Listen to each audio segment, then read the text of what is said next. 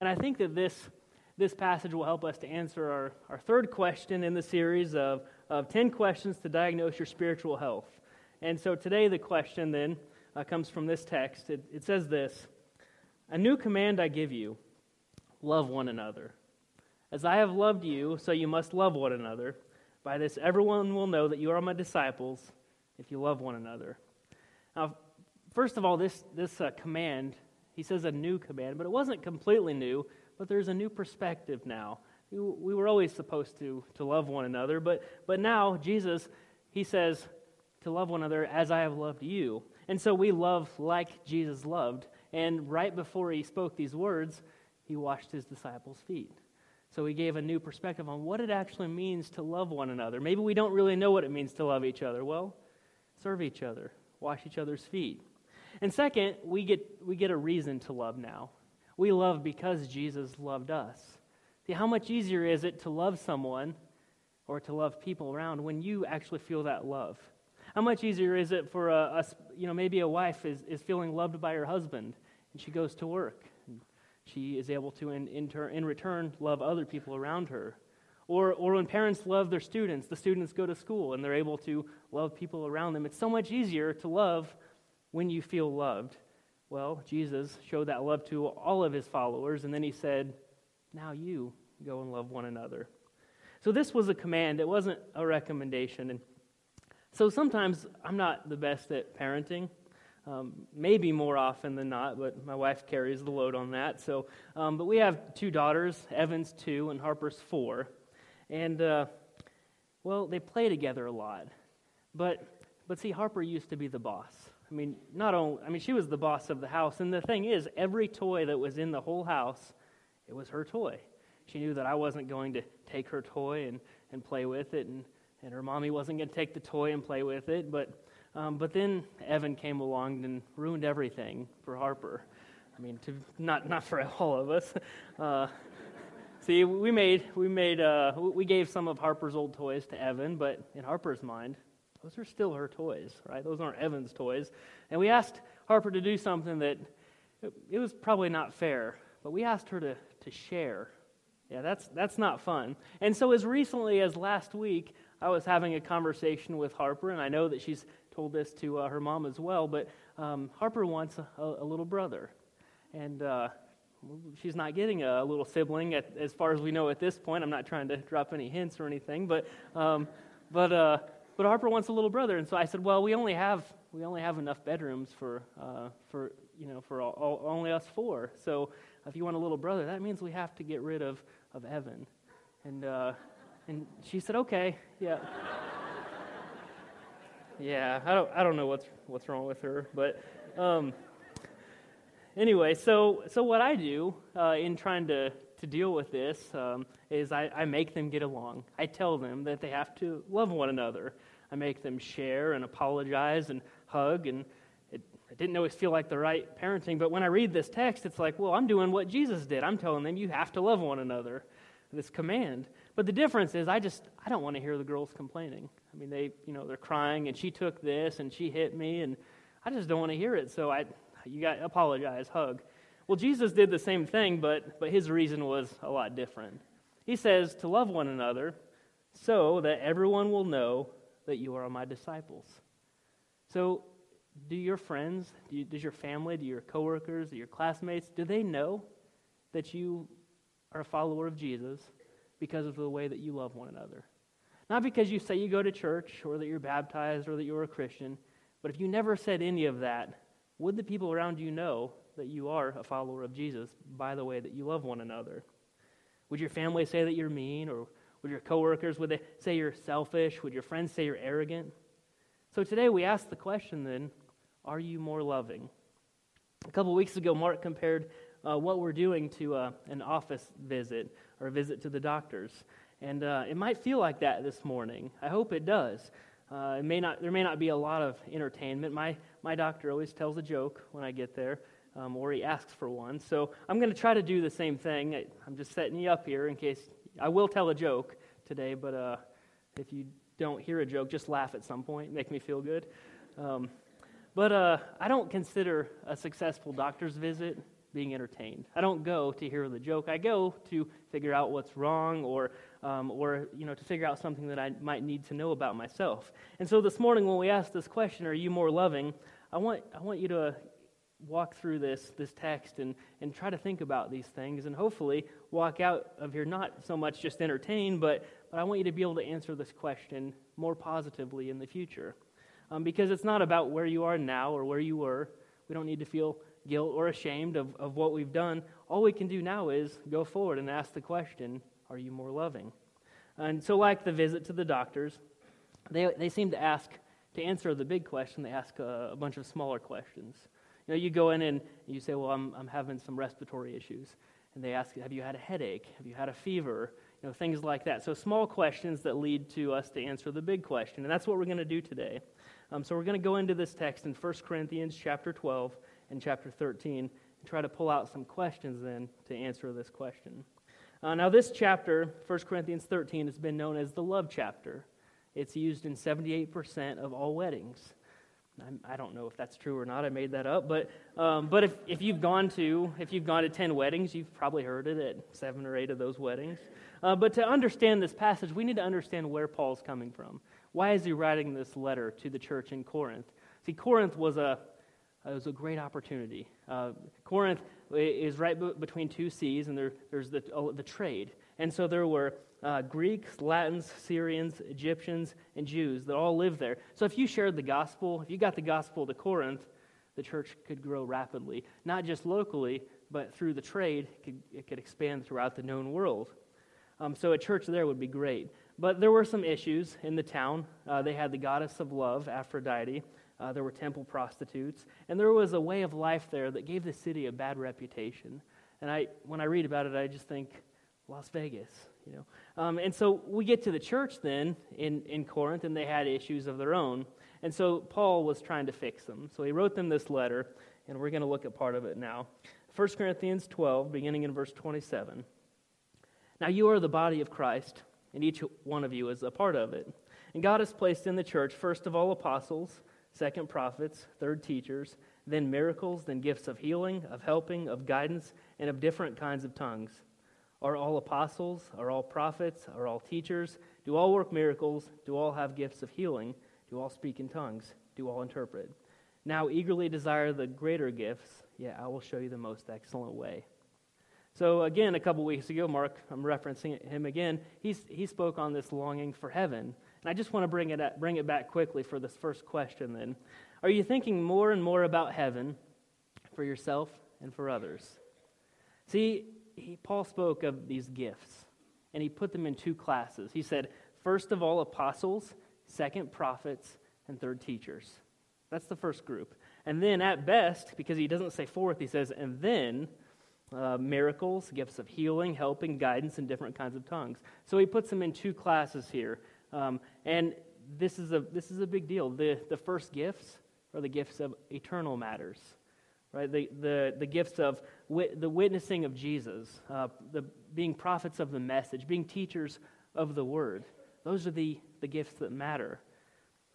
And then he says, eagerly desire the greater gifts. But then, but I think we get it wrong sometimes. We want, we want the special gifts. We want the, the gifts that, you know, that help people right now. The gifts of, of healing, right? And of guidance, of speaking in tongues maybe, of, of uh, temporary matters. Paul says, quit thinking about the things that matter right now. Think about what matters long term. The eternal matters are uh, what our lives are about. So when we think more about eternity, we will be more loving. And then he transitions with this. He says, And yet I will show you the most excellent way. Not the right way or a good way or the best way, but the most excellent way. There's, there's something really big coming by him, by him to say it this way. If I said I, I go to the best church or I go to the most excellent church. I have the most excellent wife. I, I have the most excellent kids, right? That, that wording means something. So something's coming real big. And so he, he leads in then in, in uh, verse 1 of, of chapter 13. He says, If I speak in the tongues of men or of angels, but do not have love, I am only a resounding gong or a clanging cymbal. If I have the gift of prophecy and can fathom all mysteries and all knowledge, and if I have a faith that can move mountains, but do not have love, I am nothing. If I give all I possess to the poor and give over my body to hardship, that I may boast, but do not have love, I gain nothing. So, the second question are you, are you using your gifts for yourself? Or a better way to say it is, are you being selfish?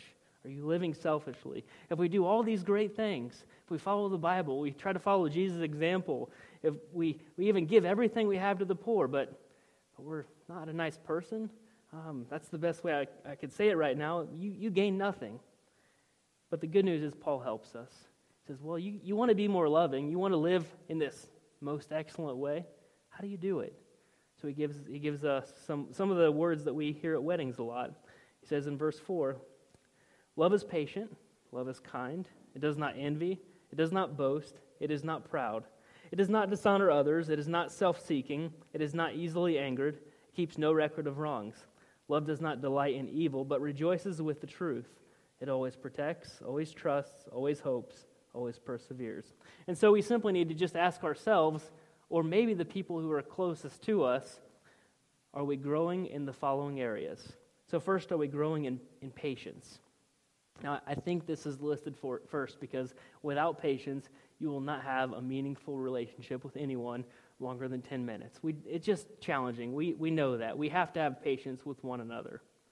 The next one is probably my favorite it's kindness. See, you might really, really, really love someone. And in, in a challenging time in life, uh, maybe in just a time when you're emotional, you might express that. But if you're not kind to someone, no matter how much you love them, they will not know it. Now, if, you, if you're, if you're just, just not nice, you can say it. You can say it at certain times, but they're not going to know it, and they're probably not going to believe it either. We have to be kind to one another. Next is endurance. Uh, the word protects in this text actually means puts up with. Um, and, you know, although I should be continuing to mature, I'm just going to use this with my marriage because it, it is uh, uh, a text that we use a lot. It just has such, such strength to it. Um, I know that my wife has to put up with my shortcomings, with my failures. If she didn't, I wouldn't have time to mature and to grow through things, and we wouldn't have a, a good relationship. And so we need endurance when we, when we want to love someone. Next one is, is trust. This is when you give someone the benefit of doubt. You know, um, when you go into an issue or a dispute and you, you just don't, don't really uh, know what their motive is, trust is, is, a, is a key there to fix that. I, I don't know sometimes uh, what, why someone's attacking me or why they're, why they're saying the things they are, but when I trust them, when I give them the benefit of, of doubt, then I'm assuming the best. Maybe they have a reason. Maybe they know something that I don't know. Maybe they're, they're facing some issues that are causing problems in their lives. And so I just have to trust them to be more loving to try to help fix the relationship and not attack the person. And then we have hope, which is pretty similar, but it's when you want what's best for everyone. I always want what's best for myself, and I say I want what's best for my friends and family, but, but sometimes it's hard to get both. You know, it's hard to get what I want without giving, giving in a little. Um, so I need a compromise. Well, the best way to really know what's best for everyone is not for me to assume it, but instead I have to ask those people, what do you want out of this? What's, what really is best for you? Maybe they don't have the right answer either, but I should at least probably start there to, to know where they're coming from. And then last, are we growing in perseverance? Love doesn't quit. Or as verse, verse 8 reiterates, love never fails. Michael Jordan is probably the best basketball player that the NBA or the world has ever seen uh, he gave uh, his insightful look into the success the, of, of how he enjoyed this. I've seen it on posters and other places, even at the school, and I really like this. He said this I've missed more than 9,000 shots in my career. I've lost almost 300 games. 26 times I've been trusted to take the game winning shot and missed. I've failed over and over again in my life, and that is why I succeed. Michael Jordan wasn't the best basketball player because only of his talent. There's probably 10 or maybe 100 people who have been equally as talented as him, but they quit. They didn't have this, this love. They didn't continue to, to, to persevere even through the, the missed opportunities. Jordan was the best because of his love for the game. And although we don't have that same love for the game, our love is for people. And so we give that same love to, to the people around us. So, equally as important, uh, this, this next list, the first list was, Are you growing? This one is, Are you shrinking in these areas? And the first one is jealousy. I don't think of myself as a jealous person. Um, relationally, I don't. I don't think for possessions. Um, but I, I think there's been times where I think, and they have it pretty easy. And, and really, what I'm thinking is, how did they get it so easy? And, and what I should be thinking is, wow, they, they have it pretty easy. That's good for them, right? Maybe they don't really, but at least my perception should be more positive. I should be happy for them and, and not jealous about it. Uh, pride is the next one. Um, this is a real easy one. To, to avoid pride, you don't have to think of yourself as being a horrible person, but don't think of everyone else as being horrible people either, right? We're all at the same level. Uh, the next one is rudeness. Again, just ask your family um, if, if you are more rude than you used to be. Uh, a young man called his mother uh, because he had met the woman of his dreams. Super excited. And so he, he didn't know what to do, though. He said, What, what should I do? Uh, how should I go about this? She said, Well, send, her, send the lady a bouquet of flowers, and on the card, uh, invite her over for a home home cooked meal. So he, he gave it a shot, and about a week later, the, his mom called and said, Well, how, how'd it go? He said, No, it, it didn't go well. He said, Oh, the mom said, Oh, did she not come over? She said, Oh, no, no, she, she came over, but she refused to cook. Are we rude? Uh, maybe we don't think it sometimes, but yeah. Um, next one is selfishness. Are you shrinking in selfishness? Um, now, this is another one where I think that we can, we can probably figure it out pretty easily. When you were a, when you were a student, maybe you're in high school, and um, I know, I know uh, Sue, you probably saw this happen, but some people cut in, to the front of the line. And we were not good kids sometimes, and I, I feel bad for any time I may have done that, but I don't, I don't think I did. Um, but we always wanted to be in front. You couldn't run in the halls, but as soon as you hit the cafeteria door, you're, you're trying to sneak around and see who's looking, and you want to get in the front. And then we grow up, and that never happens again, right? I don't think so. Have you ever been to in the McDonald's drive-through? Uh, they really messed with us. There used to be one lane, and now they have two, and it merges into one.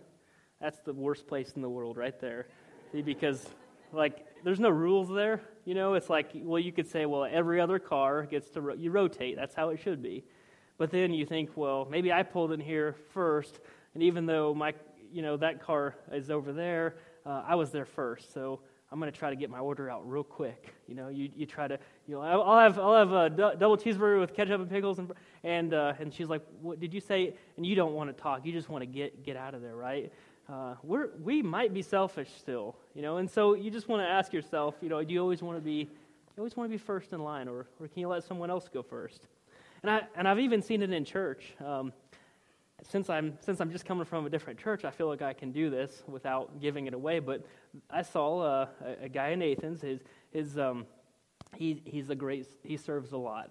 Uh, he he leads um, different things and he helps all the time and he's a great guy. And so one Sunday morning, I saw him uh, standing next to a pew, and there were uh, there were um, some visitors there, and I thought I need to go talk to those visitors. Oh, oh, he's got it. He's, he's talking to them. This is perfect. He's going to get their names and he's going to tell us every, all the information. And I watched just for a little bit, and then all of a sudden they stood up and they moved back to a different row. And then he sat down where they were at. He was not uh, getting their information, he was telling them to get out of his seat, right? What is wrong with people? And, and then, and then, and then uh, I think uh, I've seen it the other way too. I've seen people who sat in the same seat for a long time, and I've actually seen it in this church. I won't say which service to give it away, but I've seen the opposite. I've seen good. I've seen where someone is sitting, sitting in their seat, you know, where they sit every Sunday. That's okay. But they did the right thing and just went and sat in a different seat that day. So the, I think the, the, the, the real solution is if you want your seat, just come earlier, and you got it. The next one is, uh, is unnecessary anger. Are you shrinking in unnecessary anger? Um, again, I, have made this about confession time, but I'm going to keep going with it um, because of the relationship uh, in marriage, how I think a lot of these come about. Um, now, there's been times, I don't want to say how many times, but there's been times where I've realized midway through a, an argument or a dispute that I was wrong. Um, and that's hard for me to say um, but it has happened. And, uh, and so, you know, what norm- normally any person would do if, if they're wrong, uh, you would, you know what, you know what, honey, you're right. I'm, I'm sorry, I shouldn't have said that. But what I probably maybe have done, she's, she's shaking her head no. What I maybe have done instead um, was con- continue on in the argument and try to win the argument, uh, even though I knew I was wrong, just so I don't have to say I was wrong. And, and I don't know if that made, you know, brought unnecessary anger to me because I knew I was wrong, but it probably brought some to her. And that, that wasn't right that I did that. So I'm sorry. She, did she accept? I can't tell because the lights. Yeah, I'm not sure. But and that helps us with the next one because the next thing we need to shrink in is holding grudges. So that's good. Uh, forgiveness is probably the hardest of all these. I, I really think it is. Um, I think it's the hardest part of growing and maturing spiritually to actually forgive someone. I mean, and, and to mean it. I, I don't. I know this is very personal, and every one of us probably has something. Um, and and you just have to think. I mean, I mean, we think about it as you know, uh, what kind of pain do I have right now because of what this person said or did to me. I, I know this one's hard, um, but I think this is also the most important of all of them. Forgiveness is love. You know, we Jesus didn't just say "I love you." That love that we learned from the beginning, He showed it. He showed us how much He loved us. That even while we were still sinners, while we were still messing up and maybe causing pain to Him, He took all that pain and died for us. That's a that's a big deal. And so, how do we love then, as Jesus loved? unconditionally forgiving no matter what. And so now that we've looked at, at what these look like, uh, we, I want to see how we can maybe measure our progress. And so skip down with me to verse 11. Paul says, When I was a child, I talked like a child, I thought like a child, I reasoned like a child. When I became a man, I put the ways of childhood behind me. I'm, I'm just going to stop with the text there. Are you more loving today than you were 5, 10, or 30 years ago? Are you growing spiritually? Are you maturing? Um, you know, maybe from high school to now, or if you're in high school, maybe from junior high to now. Are you growing at all? Are you maturing? And so, specifically, then, are you more loving to other Christians? Galatians 6:10 says, "Therefore, as we have opportunity, let us do good to all people, especially to those who belong to the family of believers." So, if people are watching how Christians are doing among among one another, how are we doing? What, what does this church, what, what, do, what does Christianity look like to the outside world based off of the way that we're loving one another? Next, are you more loving to the lost? Luke 19:10 for the son of man came to seek and save the lost. If Jesus came to seek and save the lost, not for the healthy, but for the sick, then who are you sharing the gospel with? Who are you telling about God's love? I mean, can you make a list of 10 people that you've told about Jesus, or, or three people, or one? I, I don't know. But I'm sure all of us could come up with a list right now of who doesn't know Jesus. Or, or maybe they, they've been to church, but they don't really know what Jesus is all about, so I should tell them. And then last, are you, are you more loving to your family? 1 Timothy 5 8. Anyone who does not provide for their relatives, and especially for their own household, has denied the faith and is worse than an unbeliever huge responsibility here. If you're not loving to your family, it says you're worse than the unbelievers. Basically, it's saying that you've denied your faith. The faith that you proclaim, now you're denying it. It's not, it's not real. The sincerity of loving family is so much different than anything else. I can come to church and pretend like I love people. I can fake that pretty easily. We could all do that for a, a couple hours a, a week or, or even a little more. But when you actually live with people and you're with them 24 7 or most of the time, you can't fake that. So, how are you doing? Ask, ask your family. Am I more loving than I used to be? Another good passage here is uh, Ephesians 5:21. Submit to one another out of reverence for Christ. If this is spiritual, what makes this special? I mean, there's submission. You know, any couple that gets married, they come up and they make their vows and they submit to one another. Um, but if you're not a Christian, that would end when you're not happy anymore. The submission is, is until, until I don't want to be with you anymore, or until you don't make me happy. But as a Christian, it doesn't say submit to one another uh, when you're happy. It says submit to one another out of reverence for Christ. Because of who Jesus is and what he did for me, that's why I submit to, to one another and to my family here. And so, uh, as Christians, then, how are we doing? How do we, well, how do we become more loving? Again, it's not about trying, a couple weeks ago, I talked about staying connected to Jesus, following his example. It doesn't change. The message is the same. Think like Jesus thought. And then, and Paul transitions uh, earlier. He said, uh, "And yet I will show you the most excellent way." And and he told us what those were. He said the heavenly gifts, right? But then there was even more. Uh, as he goes on, see, I think chapter 12 and 13, there shouldn't have been a break there.